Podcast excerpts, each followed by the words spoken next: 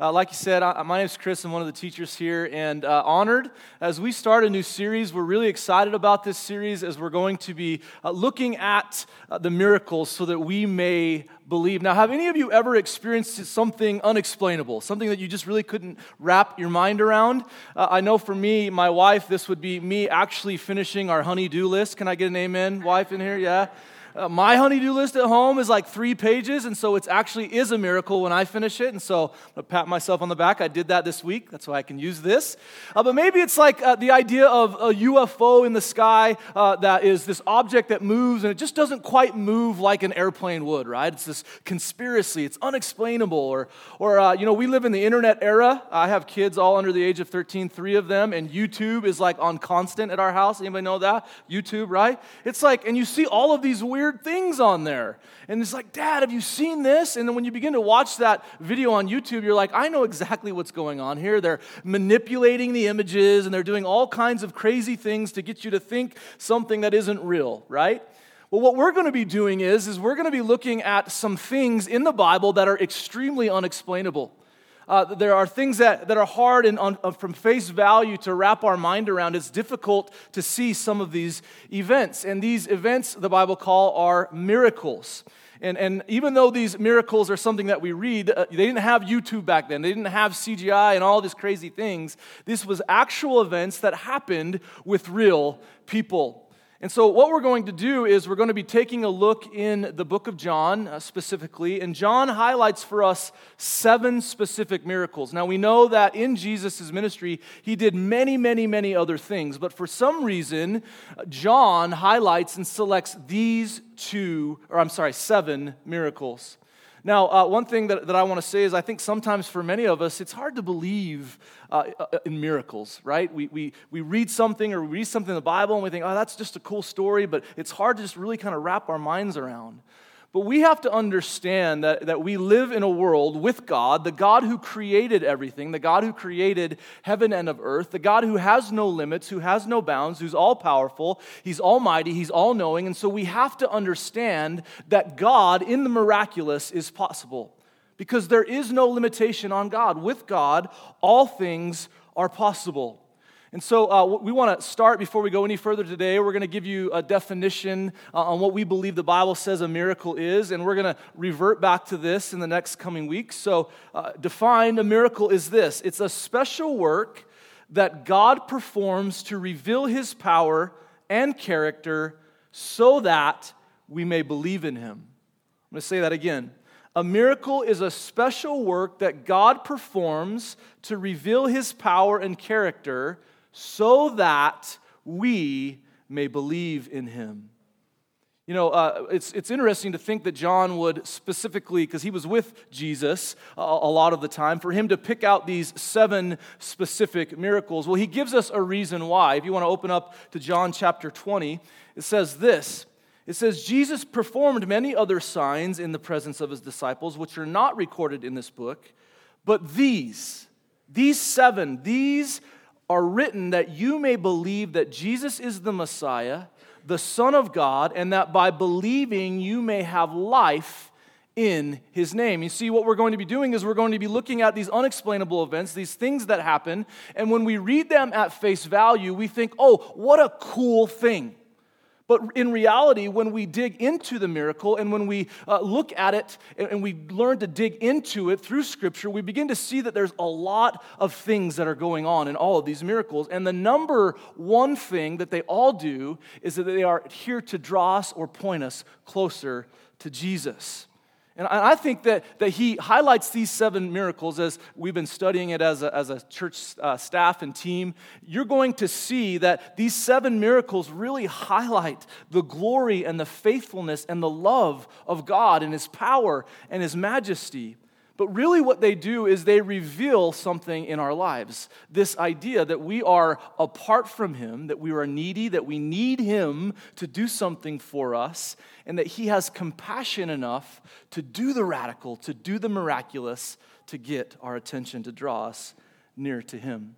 So, wherever you're at in your journey of faith, if you've read these stories before a thousand times, or, or maybe you're here today and this is your first time and you're going to be digging into it with us, I believe with all of my heart that every time we open up God's Word and we dig into it, there's something new, there's something fresh, there's perspective that can challenge us and can draw us near to Him. And hopefully that happens for us today. Let's pray together. God, I, I ask you just quickly, Father, that you would uh, be with us, that you would open our hearts to receive, that we would see the depth of this miracle, that God, that we would see your love and your glory and your majesty and your power, God. And that as that happens to us, it begins to change us, it begins to challenge us. Lord, I thank you for your word. I thank you that it's living, that it's active, that it penetrates our hearts and our minds, and, and that it can do so much in our lives. God, I also believe that you are a God of the miraculous. And so, God, there are in this room things that are happening in our lives. There are people that need a miracle. God, maybe it's a marriage that's struggling, a marriage that is lost. God, I pray that you would work miraculously in that marriage. God, maybe it's financial or maybe it's a healing. There's so many things that are going on. God, we believe that you are a God of miracles. And so I pray that your Holy Spirit would penetrate our hearts today in what way we need it. In the name of Jesus, we pray. Amen. Amen. So if you have your Bibles, you can open up to John chapter 2. Uh, that's where we're going to be reading about Jesus, first miracle. If you don't have a Bible, please feel free to grab one on the way out uh, or you can open your Bible apps. Also, we'll have it here. So we're going to start today, John chapter 2, verses 1 through 5. It says this It says, The next day there was a wedding celebration in the village of Cana in Galilee. Jesus, his mother, was there, and Jesus and his disciples were also invited to the celebration. It says, The wine supply ran out during the festivities. So Jesus' mother told him, They have no more wine. Dear woman, that's not our problem, Jesus replied. My time has not yet come. But his mother told the servants, Do whatever he tells you to do. I think today, in this specific chapter, chapter two, we can pull out three things, three truths for us. And the first is this is that we must come to Jesus on his terms we must come to Jesus on his terms. You know, I think what happens here is that uh, what we need to see in this moment, this is Jesus' very beginning of his ministry. So, Jesus, at this point, he's choosing this moment in this time to actually start the work that God has called him to do. You see, he's, he's lived, he's been a carpenter, he's been a son, uh, he's been Mary's son, and they've been working together. And so now he chooses this time to start his ministry. So, this is the very beginning. Before Jesus did anything famous or miraculous, the things that we've read about in the Bible, this is the very first thing that he chooses to do. And what we need to see is that weddings were very, very important in the Jewish culture. In fact, weddings were uh, expensive, they were a celebration. Uh, these were parties that would go days, if not a full week, of things that were going on. Uh, it would involve the entire village, so you would know everybody there. It was a really, really big deal. And at this wedding, what we see very quickly into the wedding is that there's a major problem. There's a major, major issue that happens. They run out of supplies, they run out of wine. And so, this culture, this Jewish culture, is if, if you don't uh, do something or if you don't fulfill your obligations or if you don't do these things, there's shame that's put on you. And so I can only begin to, to, imagine what's happening is, is they're run out of supplies and everybody's around saying, oh, they, they can't afford it. And so all of these things and these whispers and these grumblings are going on, and Jesus does something about it. This would have been very, very, very bad for these people. Now, even in our society, we put a lot of value on weddings, don't we? We, we, we put a lot of value, and I don't know if you've been to a wedding where something seriously or bad has happened. It's pretty awkward and uncomfortable. Can I get an amen, right? Like, you have you been into something like that? I am a pastor, and so we do lots of weddings. Part of our job is we do tons and tons of weddings. Uh, some we like to do and some we don't. We'll be honest. You know, there are some that's like, that sounds really bad, but I'm just being transparent. Uh, but there, there are all these weddings that you end up doing, and there were two specific weddings. I was thinking about this, like, what could possibly match this? And, and the first is this um, it's an, actually an Alpiner who is from Alpine. He's actually on staff. Uh, his name, I'm not going to say his name, that would be bad. But, but he was getting married, and one of our pastors was marrying him. And as uh, they were marrying, he was asking them to, him to repeat after his bride, I'm sorry, to repeat after him. And, and he said, So, bride, would you repeat after me? I take you, so and so, with all of your faults and your strengths. And so she, it's her turn now, and she, say, she says, I take you with all of your farts and strengths. I know it's crass, I'm sorry, but it's a true story. And what you did right there is what happened for the next 30 minutes. I'm not kidding you. Like, every moment you began to think of Jake with flatulence, you were like, what is going on here? Like, you would just laugh. It's like a junior high small group, right? Like, you were doing that.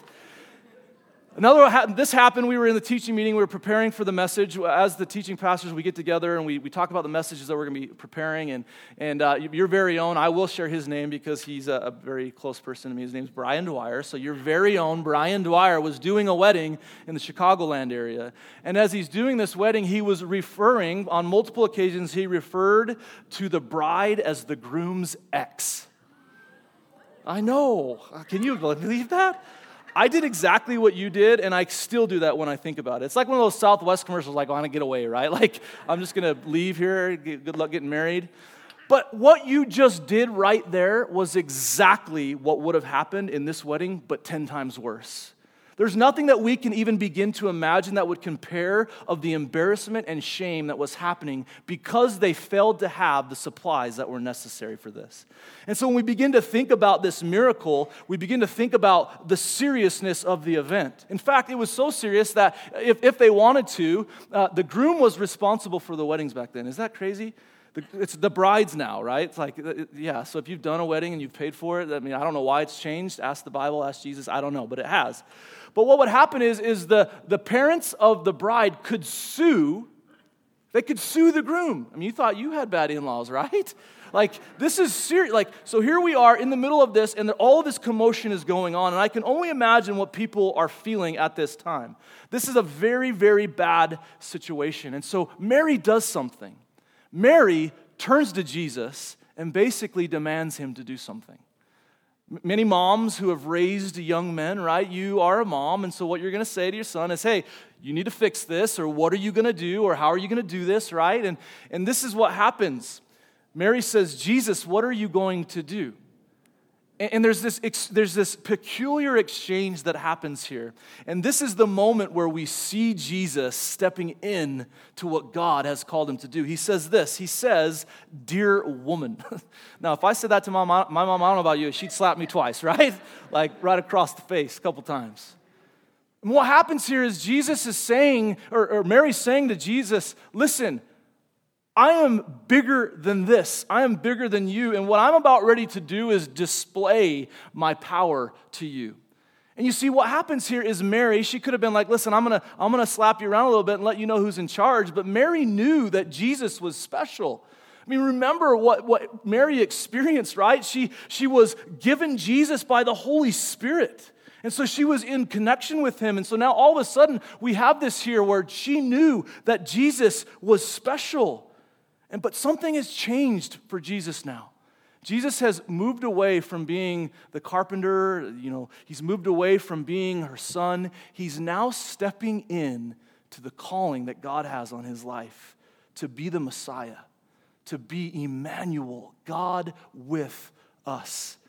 And so there's this, this exchange where Mary, I think she gets it right here. She's understanding, okay, the light bulb comes on. Here's, here's Jesus, God. This is exactly what was supposed to play out. And so, what she does is instead of using authority, she steps away and says, God, she says, Jesus, you're in control. And so she tells all of the people around, all the servants, she says, Do as he tells you to do in whatever way he thinks best. You know, I, believe that this was a response from Mary that was grounded in great faith. And I think this is something that we can learn from this is that we can respond to God in faith too. You know, God isn't some cosmic vending machine where we say, listen, God, I need you to do this and I need you to do it this way. This is my life, and God, I need to fit you into it, and the way I fit you into it is telling you what to do. That's not how God operates. You see, God is the God who created heaven and He created earth. He spoke everything into existence. He knows everything about us. He knows every moment of our day, and He knows what's best. And you see, we have this exchange with God, and we say we want this to be about us. But what God says is listen, I am in control. I am the one who knows what's best for you. I am the one who will give you what you need, even if it's difficult, In every situation, I am God. And if you put your faith in me, if you believe in me, if you trust in me, I will guide your path.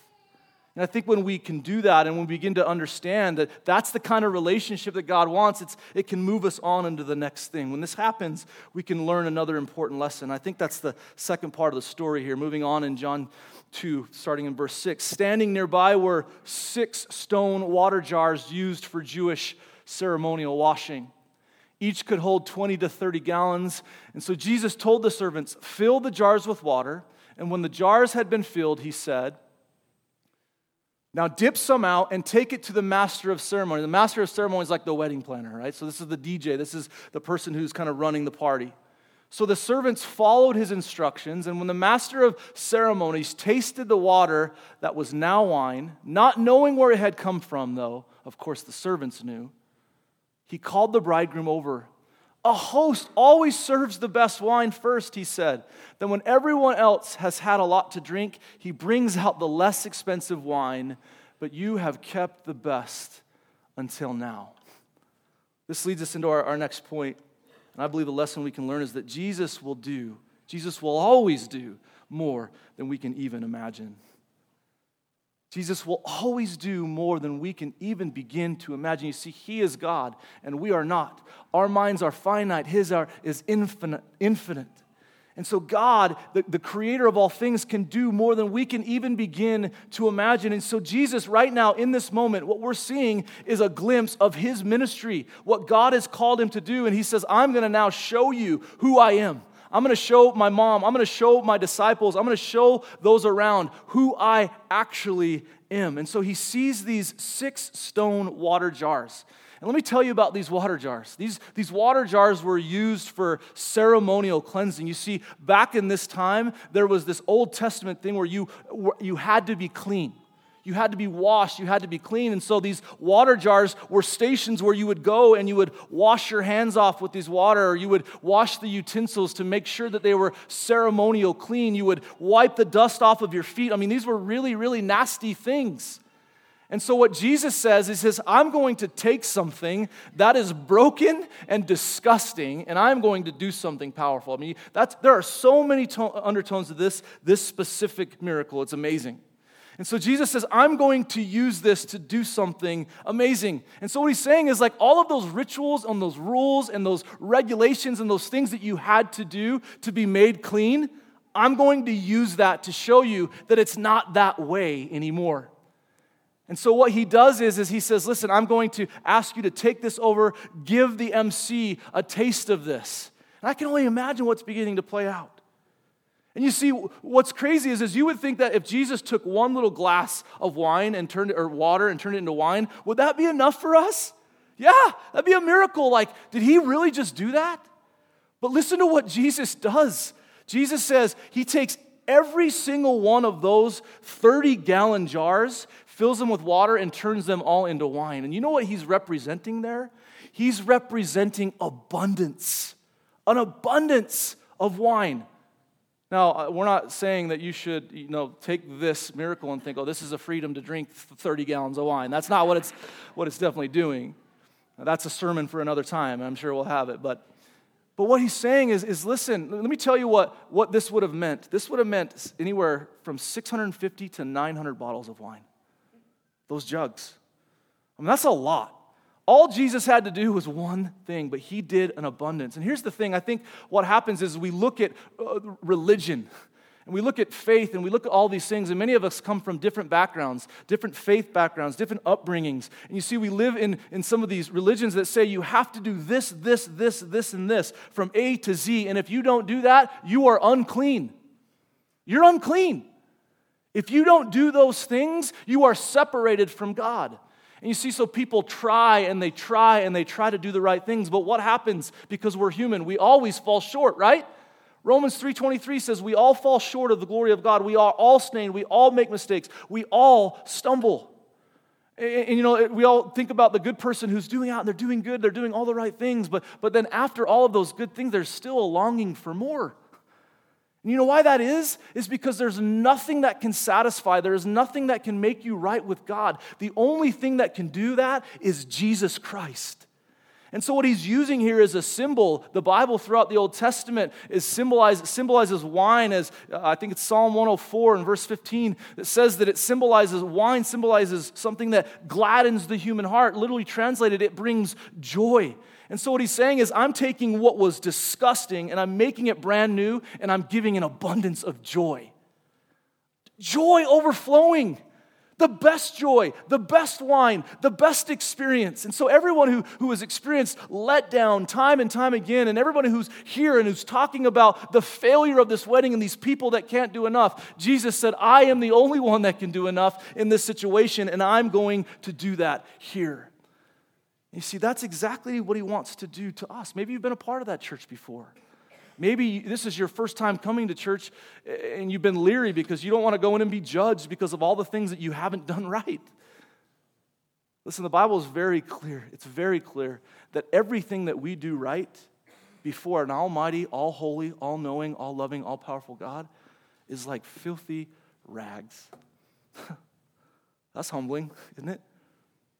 And so we need to step away and say, listen, there's nothing of value in me. There's nothing in value of value in me, but I can receive infinite riches and joy and a peace that surpasses all human understanding. In every situation, both high and both low, I can witness the miraculous. And see, that's what God was doing here. That's what he was doing. He was saying, listen, no more religion, no more rules, no more man made anything, anything that you can't do. Listen, what would happen is, is even when we were sinful people, uh, when, the, when back in the Old Testament, when they were sinful, what did they have to do? every year they had to go and they had to have their sins atoned for, right? They had to have the right sacrifice by the right person, and they had to go through this routine. And what Jesus is saying is that that is no more.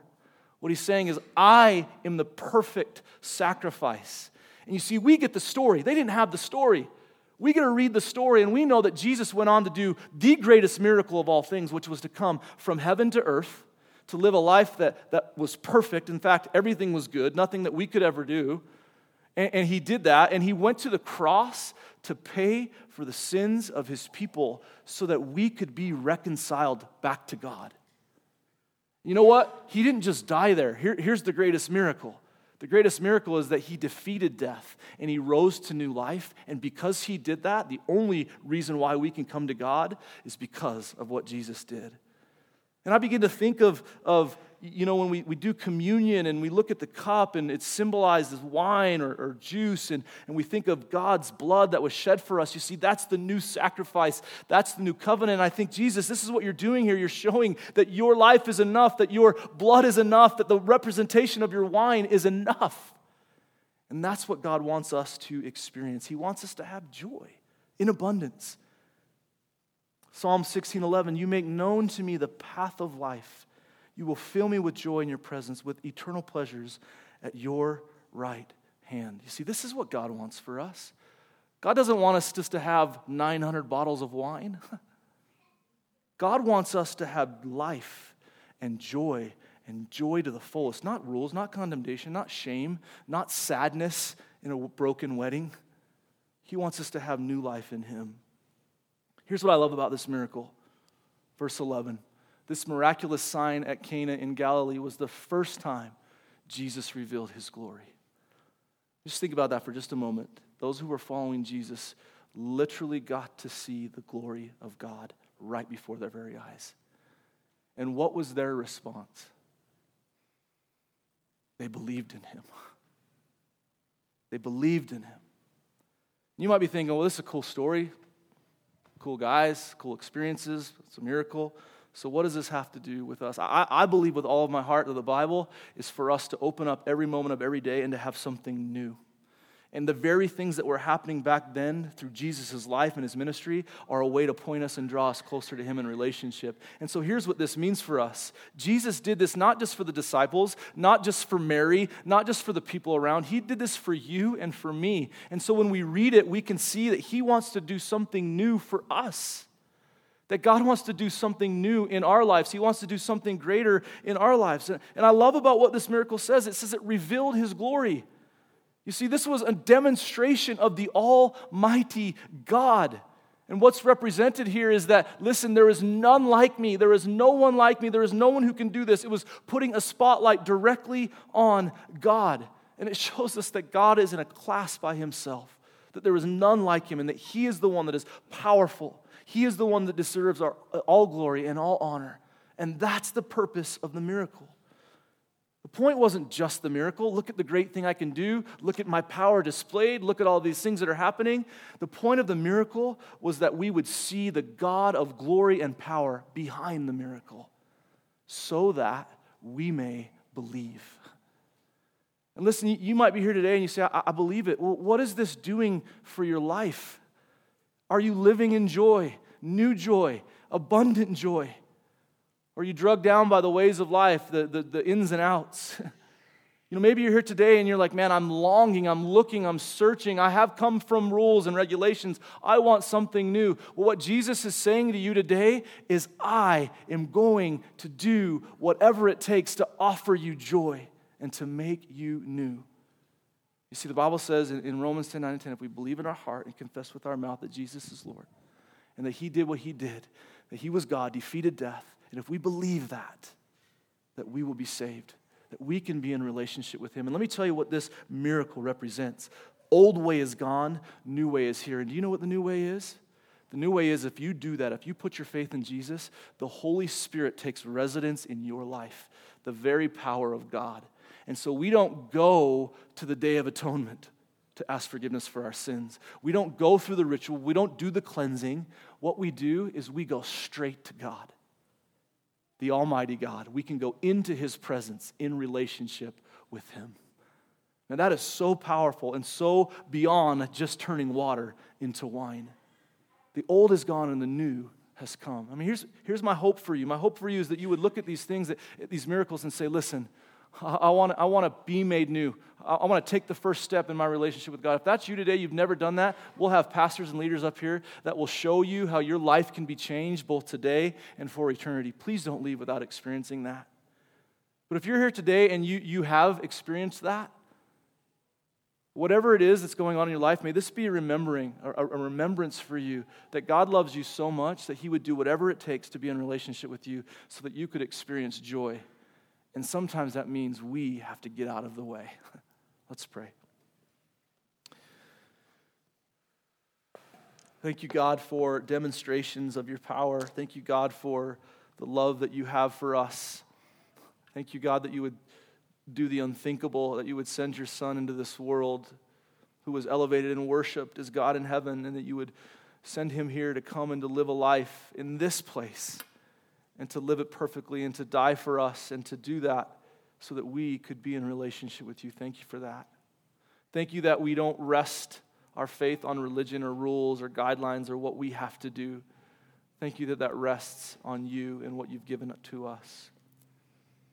God, as you've, you've laid on my heart over the, the, the, the past few weeks that there are people who need a miracle. God, would you perform that miracle today in their hearts and in their minds and in their lives? Maybe it's a a marital miracle, God. Maybe it's a financial miracle, God. Maybe it's a, a work miracle. Maybe it's a healing, a sickness, an ailment, a disease. God, you are the God of the miracles.